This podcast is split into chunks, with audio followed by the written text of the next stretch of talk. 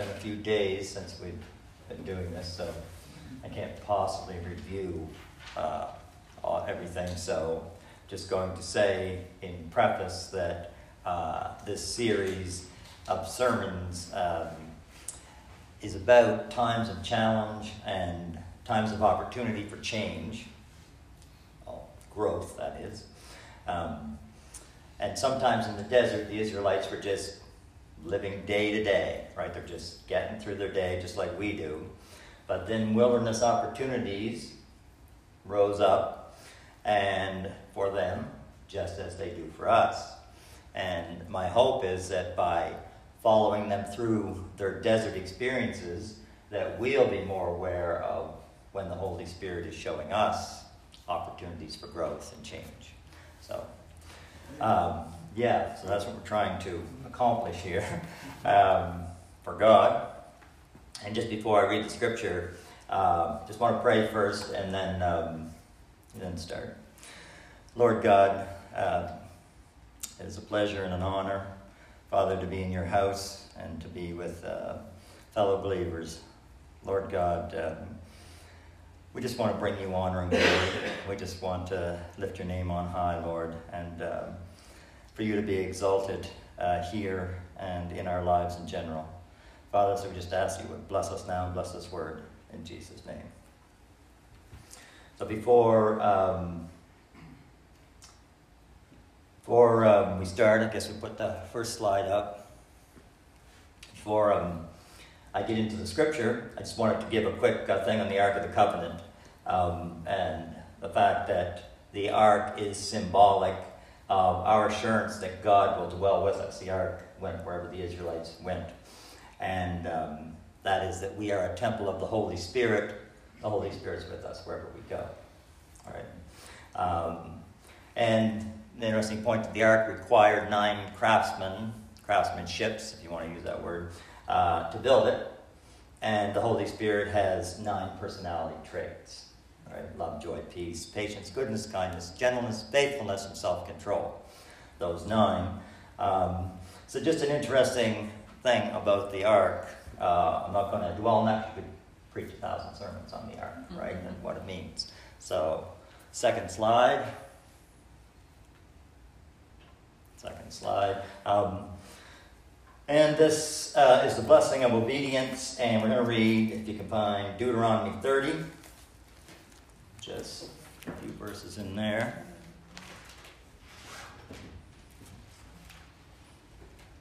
The last book in, of Moses, or the Pentateuch. So, book five.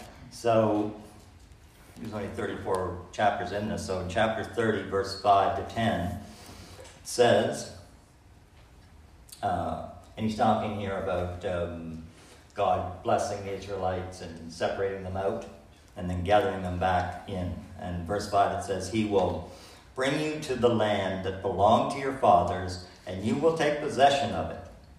He will make you more prosperous and numerous than your fathers.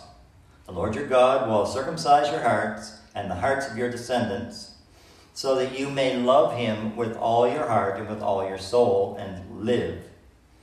The Lord your God will put all these curses on your enemies who hate and persecute you. You will again obey the Lord and follow him, follow all his commands I am giving you today. Then, this is what will happen. Then the Lord your God will make you most prosperous in all the work of your hands and in the fruit of your womb, the young of your livestock and the crops of your land. The Lord will again delight in you and make you prosperous, just as he delighted in your fathers. If you obey the Lord your God and keep his commands and decrees that are written in this book of law, and turn to the Lord your God with all your heart and with all your soul. So there's the promise, right? If you obey the word, there's the blessing.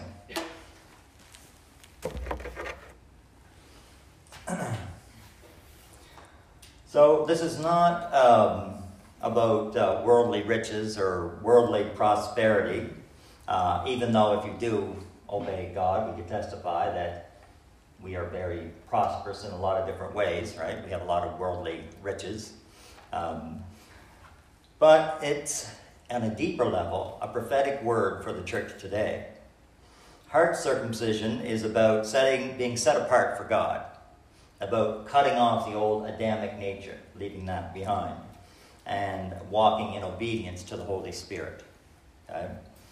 And here, prosperity is, he mentions the work of the hands, and it's the work of the hands that bear fruit for the kingdom, right? Not just our daily labor, but think about treasure in heaven. And the second aspect, laying up treasure in heaven, uh, is about having fellowship and intimate relationship with God the Father. This relationship with God gives us more satisfaction and peace than any worldly wealth we could ever ask for or imagine. And as we know, having just come through the malls at Christmas time, uh, unbridled consumption, as we saw, will never satisfy.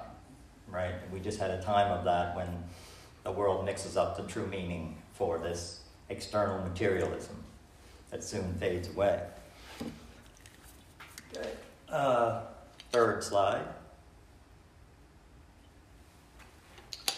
Okay disobedience. I think Shelley mentioned this morning about them grumbling. Seems like that's just common, right? Every human nature, right? To, dis- to be disobedient. So, what are the consequences of disobedience? This list should dissuade us. I mean, it's not uh, exhaustive, but it's uh, some of the consequences of disobedience. Fear. Get away from God. What immediately enters is fear. Sickness. That can be mental, emotional, spiritual, and yes, physical, we discussed. Discontent, striving, or selfish ambition, as is often thought of. Unfaith, unfruitfulness, and lack of purpose. And these are mainly conditions of the heart. And the last thing is absolutely destroyed. The Bible says a sword, you know, likens destruction to a sword. So the lusts of the flesh lead to fruitless pursuits. And there are many pursuits out there, as we know, that do not bring kingdom fruit. Right? There's just pick one. There's many thousands to pick from. And God warns us about disobedience and gives Israel and us the results of our choices. There's some in the list. Right? So, what is the solution? As every time I'm here, I seem to say, that the solution is allow the Holy Spirit to put the flesh in us to death. Right? Different aspects of the flesh, whatever we're holding on to that's not of God. Okay? Next slide. It's the wilderness of Paran. Yeah, I don't have time to read all these, but if you want to uh, go home and read it, it's uh, Numbers 11, 1 to 18, and there's a bigger, a bigger section there you can read. And it's about when they were complaining about having manna to eat. And so God uh, made a wind blow in across the water and uh, blow quail uh, into them. And in fact, they had so much quail that they, they couldn't even eat it. They were sick of eating quail. And they said it's not going to be for a month, not going to be for a day or a week. It's going to be for a whole month. They're going to keep landing. And, and I think I saw they're, they're going to come in and they're going to be just a few feet off the ground. And You're just going to go out and kind of pick them, you know.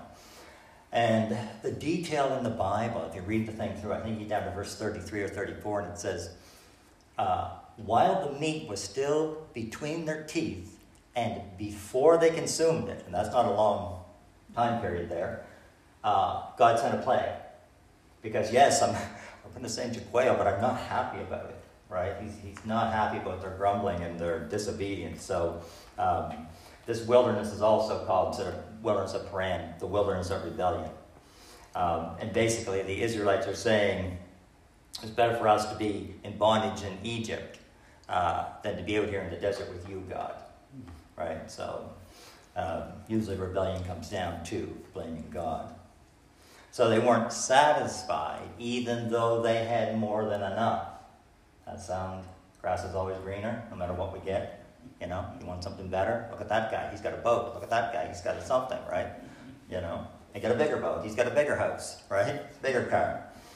We're not satisfied. It's our nature. So, how does God deal with an area of this area of the flesh? And generally, So he allows us to rebel. Right? We have our free will. He doesn't stop that. He allows us to rebel and try to satisfy ourselves. Okay? He lets us try that. He gives us the things that we think we want. Quail. Uh, to show us that there's nothing satisfying in them.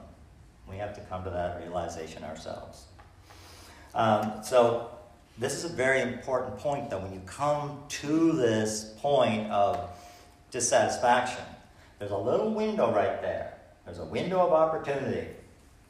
Um, so, it's a little bit more than a point. There's a window. This is a little section of time uh, in which we can be free from that thing, whatever that is. So, you can choose A, recognize your folly, right? Where you went wrong, where, where you shouldn't have delved into, what you shouldn't have wanted, I guess. Uh, and you confess your sin to God, and it makes you free from the flesh in that area of your life, right? Still have wants and desires, but this is an opportunity to get free in that area. Um, or B, see sin and do not confess, and then we've chosen to give uh, flesh power in our lives power over, over us instead of crucifying it. okay. Next slide. Some of these are too big to get all in one slide, pardon my punctuation and abbreviation. You just very limited space. Um, I tried to be more detailed, easier to follow. Okay, so what happens um, when the fleshly pleasure returns and he gives us over to it. Um, then, basically, we've rejected his offer of freedom. Here's the offer. You have your free will, take it or leave it, right? Um, so we rejected his offer. Um, we become deceived by our lust, our desire, our ambition, even, and become enslaved to the flesh in this one area. Okay? You may be free in all these other areas, but you have this one you have to give over. So our house is worse off now than when we started. now, this is an interesting point that the opportunity to be free is available to us for only a short time. Now, why would that be? Because you know how you come to a circumstance in your life, you come to just up against something, you come to the end of yourself.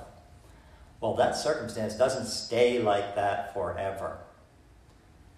You make choices in that. Okay, there's a problem here, I gotta solve it. And the situation changes. You compensate somehow, right? Something, right? It doesn't just stay. Life is not static. All the people around you are making decisions and changes every day. So that opportunity is only there for a time. Okay? Could be. Could be a week or two or whatever. But it is only there for a time. Our lack of response is a response. Doing or saying nothing is a choice. Right? You can't just say, just not do anything and it'll go away, right? And that way I'm not responsible. I'm not culpable in this situation. No, you made a choice. Uh, so therefore, we must take the opportunity to be free when it is presented. And hopefully, by looking at all the times the Israelites missed it, that's what I was saying at first, that we can see the times, we become better aware of what the Holy Spirit's doing. And we see them, we don't miss them. So it may be a long time before the Spirit provides the same opportunity.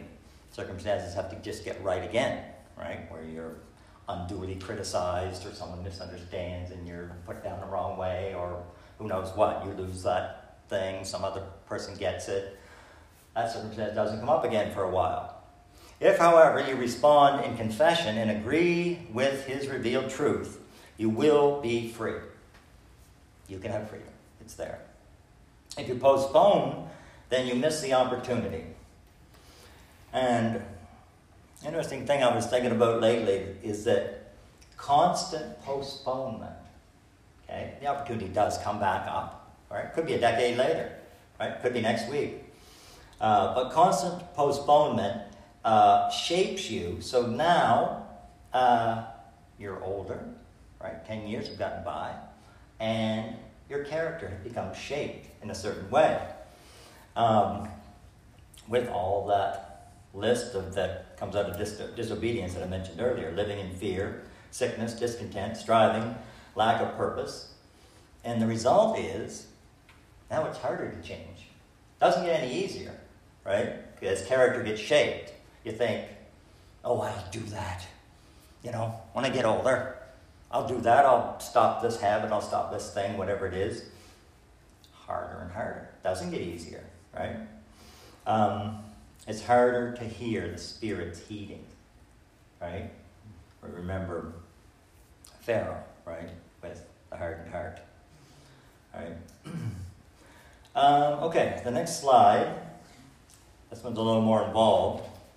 This is this rebellion against Moses. Are we on slide six? Miriam and Korah. Um, this is um, when they rebel against Moses. And this actually happens in two different chapters. This, the Miriam rebellion is in Numbers 12, and uh, Korah's is in Numbers 16, if you want to read that.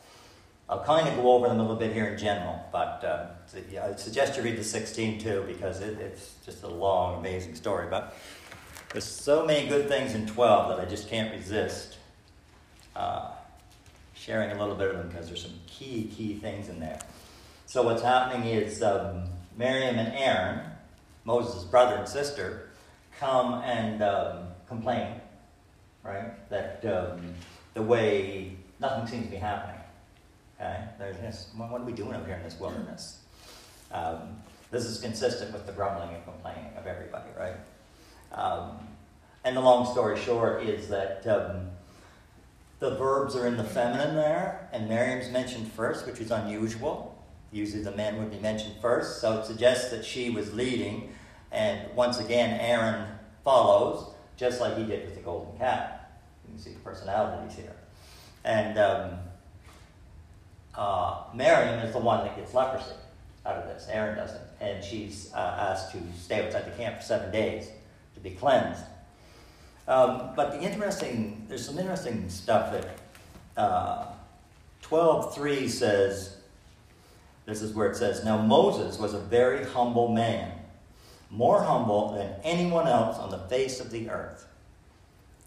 That's, if you were wondering who the most humble person that says right here in the Bible in 12.3, that Moses was it.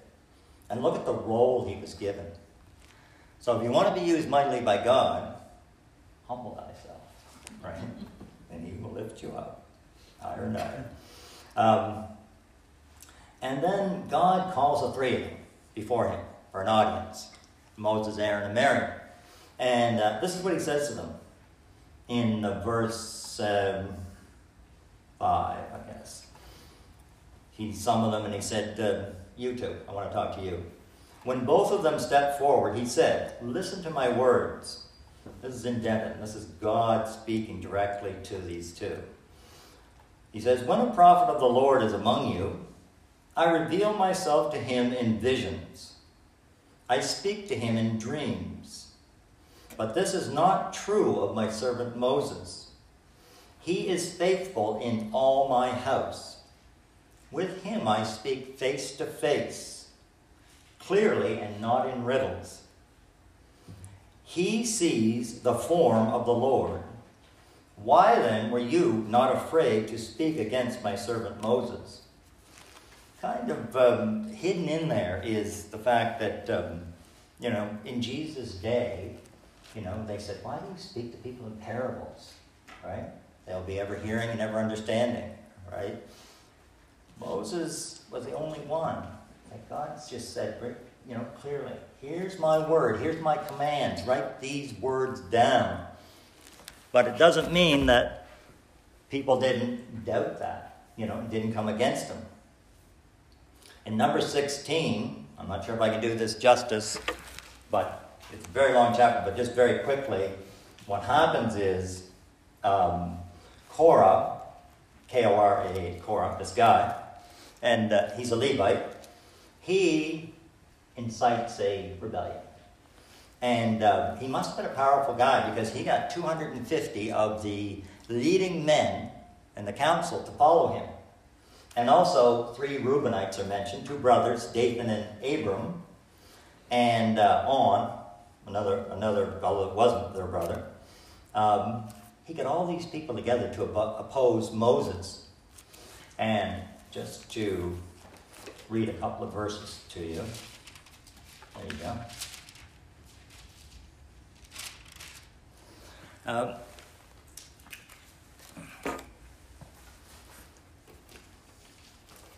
this is a good read. So you have these 250 people coming before Moses and complaining. Okay? Um, they said to him, Moses, you've gone too far. The whole community is holy, every one of them, and the Lord is with them. Why then do you set yourselves above the Lord's assembly? They were kind of jealous. Moses, what's so special about you?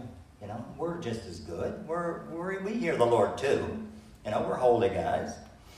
Uh, Moses heard this and he fell face down. He said to Korah and all his followers, In the morning the Lord will show who belongs to him and who is holy, and he will have that person come near him. Um, he said to Korah, Now listen, uh, you Levites, isn't it enough for you that the Lord of Israel has separated you from the rest of the Israelite community and brought you near him to do the work at the Lord's tabernacle and to stand before the community and minister to them? He has brought you and all your fellow Levites near himself, but now you are trying to get the priesthood too. Unsatisfied. No matter what you receive, okay? I've given you all this. You want more, no matter what.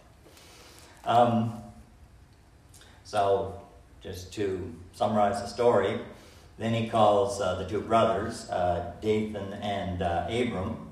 They refuse to come, right? Uh, and then um, Moses uh, says, Here's what I want you to do. Uh, each man is to take a censer and put incense in it, 250 censers in all, and present it before the Lord. You, Korah, and Aaron are to present your censers also. So each man took his censer, uh, put fire and incense in it, and stood with Moses and Aaron at the entrance to the tent of meeting.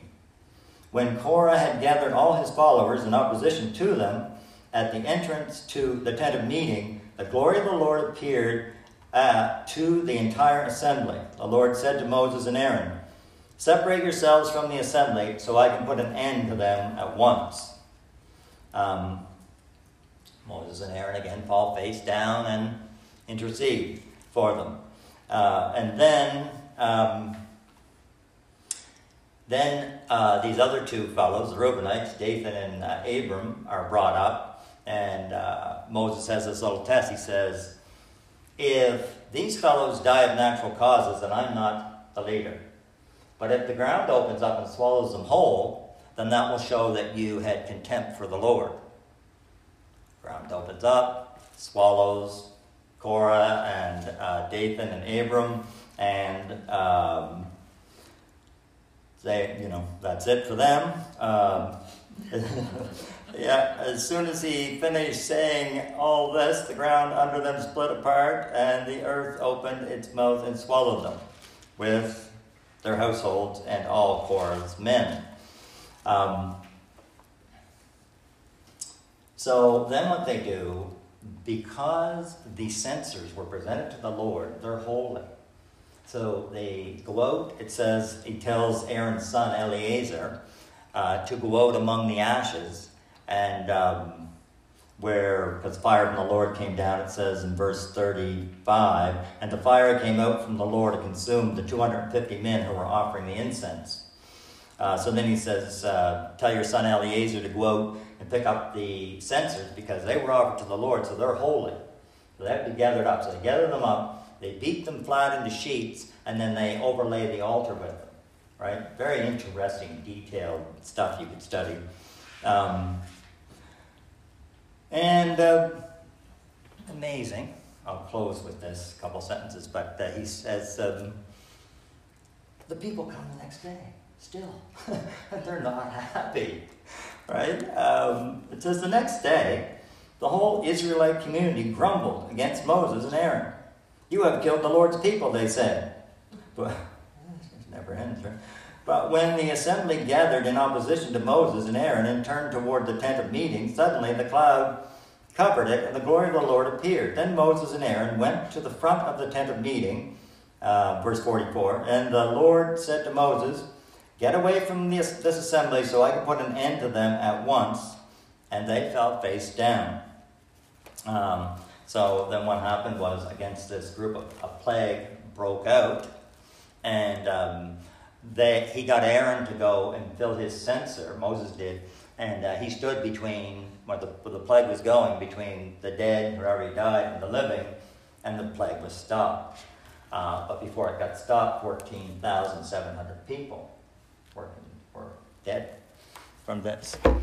So, tell you that whole story. I hope you didn't mind, but uh, it just shows you the extent of the rebellion and the way God, if you're following God, you can trust Him, no matter what the situation, right? It doesn't just mean one event. God intervenes and you're all set then. You may get more confrontation, right? You may get more um, challenge. But trust God, right? Every time Moses went back to God. Okay. All right, all that to start the slide. Uh, so basically, what they're saying here is that uh, difficulties expose deeper levels of unbelief in our heart, right? When, when things arise, then our true colors can come out when challenges arise. Uh, so Israel is in the wilderness a long time, and nothing seemed to be happening. Nothing um, that God was doing seemed to be making sense. So Miriam thinks um, that she could do it better. Right? Her and Korah rose up in their own understanding. That's the capital F flesh, right? Our own understanding, we can do it. Um, had they succeeded, they may have compromised and made the promised land in the Israelites just like the nations of Canaan. Right? God, in His wisdom, that's why it looks how it looks today. So the pitfall is leaning on your own understanding and rejecting the Holy Spirit. Uh, and the challenge is that when the Holy Spirit is leading, not to go back to your own figuring, your own, you know, mental gymnastics, uh, but to step forward into that hard thing that He's leading you into. Right? Remember, the things of the Holy Spirit are foolishness to the natural understanding, to our mind. Right? The Holy Spirit is uh, pure love joy, peace, etc. Um, and this will look totally different than our worldly thinking, right? Than our conditional love. Not pure. I will love you if, right? David Jeremiah, we heard this morning talking about uh, in the book of John about uh, the love of God, right? And God being pure love. So it will look different, different than ours. Um, to our fear of joy, um, our peace mixed with turmoil. Okay? So when the Holy Spirit presents this stuff, it's different than what we think and how we act and how we conceive the world. So we want to trust our understanding because it's known. It's the known. That's what we've got, right? Um, we're comfortable with it. Our understanding is easiest. It's the path of least resistance to ourselves, to our flesh. Right? That lines up with my previous thinking. That must be right. You know, that's easy. That confirms that I was right. Oh, aren't I great? You know? And the Holy Spirit's over here going, wait a minute. Wait a minute. Listen to me. Okay, next slide. Um, so we may think, uh, is this slide seven? Yeah. Um, wait. Uh, go back one slide. That's good. There, Um, so we may think we would never rebel, regardless of our wilderness. It's in our head. We would never do that, right? Look at those people, right? Uh, but then circumstances come up in our lives um, and bring up from our hearts feelings and attitudes that we never ever imagined we could have. Right? Wow, I can't believe I acted like that. Right? In retrospect, it's like, oh, wish I hadn't posted that, wish I hadn't said that. Um, when someone's trying to lead us or teach us new, say new stuff. Uh, things we've never experienced or imagined. It's outside of our experiential understanding. We've never experienced it. And someone's trying to teach us that or lead us there. Things we've not come up with by our own thinking, our own logic, then we tend to resist it. It's human nature. Cautious. Wait, wait a minute, wait a minute. Watch out for that becoming a habit. We tend to resist or at least dismiss it. Right? Not open resistance, but oh well, that doesn't matter. Right? That won't affect me. We trust what we know. This is why it's so important to know the Holy Spirit well. Know Him better and better. Because then you'll trust what you know. The deeper your relationship with the Holy Spirit, the more you'll trust, so the more you'll be willing to receive from Him. That is, the more you'll be willing to let go of the known, the flesh, and change as He leads, so the more you will grow. That's logic. When we rebel, we must seek the root cause of rebellion. And if you trace it right down to the root, it's usually unbelief in the love of God. It's a small step uh, to go from the lie about God's love and care for us, right, not being enough, or not being good enough, or not being all sufficient, to I can do it better on my own. Right? First, well, God's not doing anything here in this wilderness. God's not doing anything in my life. I'm going to take charge and make something happen here. I think I'm going to buy that house. I am going to go and take that course. That might be from God. But get on your knees. Check it, right? See not your will over His. All right, the spies. Yeah. Um, okay, so except for Joshua and Caleb, uh, the spies brought back an exaggerated report of the strength of Canaan. And this exposes Israel's heart of unbelief. Israel still had this slave mentality, okay, from being captive in Egypt. All right, So they believed that um, they could not be conquerors. Right? And we have to watch out our past, right? It's hard to do new things. It's really hard to let go of your past and challenge yourself. So it's easy to get into a habit of maybe victimization, you know, be a victim, woe is me stuff, and not move beyond that, uh, not believe that God is enough, that He will see you through in these situations. Um, I just use victim or conqueror or whatever. Whatever that is that's holding you back. Let God challenge you in that area. Christians today are called Christians today are called to conquer, but they don't believe sometimes. Matthew 25, 14 to 30 is a very familiar passage about uh, the talents. Um, and it's about a master goes away and he gives the first uh, slave uh, five talents, second one two, third one one. First guy goes out and gets five more, second guy goes out and gets two more, third guy goes out and buries his talent in the ground, and the master comes back, the guy with five presents the other five, and he said, Oh, the master says, Well done, good and faithful servant. Uh, you were uh, faithful in a little few things, I'll put you in charge of many things. Here's the other five back. Here, go with your ten. Same with the guy with two. Yeah, I can put you in charge of many things. Fellow with one comes and says, uh, I took your talent out and I buried it in the ground.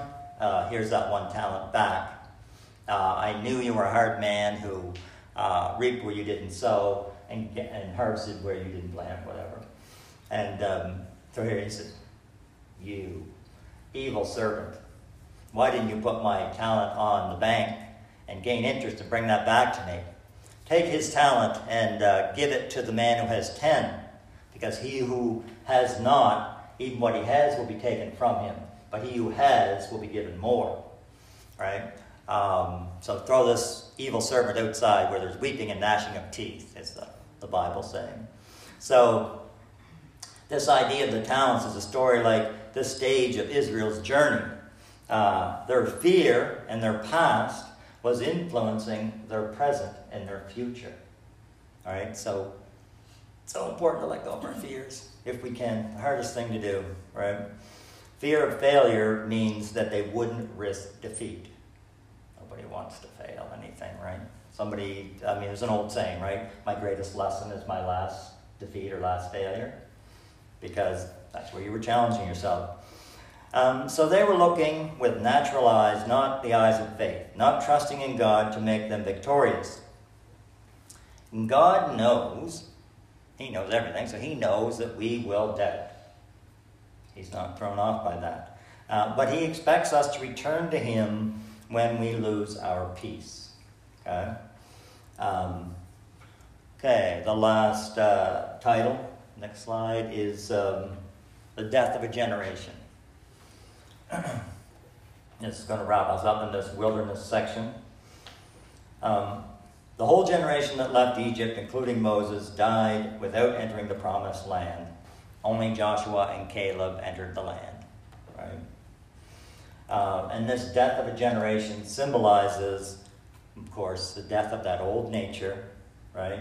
And the resurrection of the new spiritual man, right? Um, and also, it's a warning to believers that if we do not deal brutally, do not deal just, you know, don't be easy on yourself, uh, deal brutally with our unbelief, then we will never enter the promises of love, joy, peace, prosperity, and rest, and the fulfillment of our call and fruitfulness. All right? There's so much God has for us, so much in many ways He wants to bless us. These promises or this promised land uh, are is only for those who are willing to continue to risk in the Holy Spirit. You can have all this. All this is there for us, right? We can have the great bounty of God. We know that. Uh, remember that uh, after Jesus was baptized, he was led immediately by the Spirit into the wilderness, right? That's in, I think, Matthew 4 1. Um, we can refuse the Holy Spirit at any time, and many temptations will try to stop us from receiving everything that He has for us uh, materialism, unbelief, rebellion, stubbornness, which is really stiff neckedness, the Bible says. When you're stubborn, stiff neckedness leads to hard heartedness. Right? So don't be stubborn over time, don't resist over time. Um, other pursuits of folly, uh, in other words, anything outside of God's leading. Um, and our personal wilderness, last point there, is designed to expose to ourselves the unbelief of our hearts.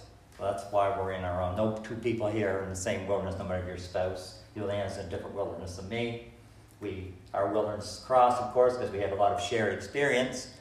Uh, but the path up the mountain is a solitary path? Um, next slide. Um, if our unbelieving hearts overcome us and we agree with the lies of the world, then we are defeated. Uh, we don't enter the promised land. God is not threatened by our rebellion against Him.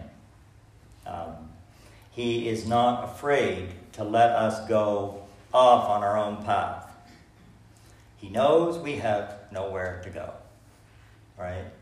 Um, everything is futile and unsatisfying once we have known the satisfying goodness and provision of God.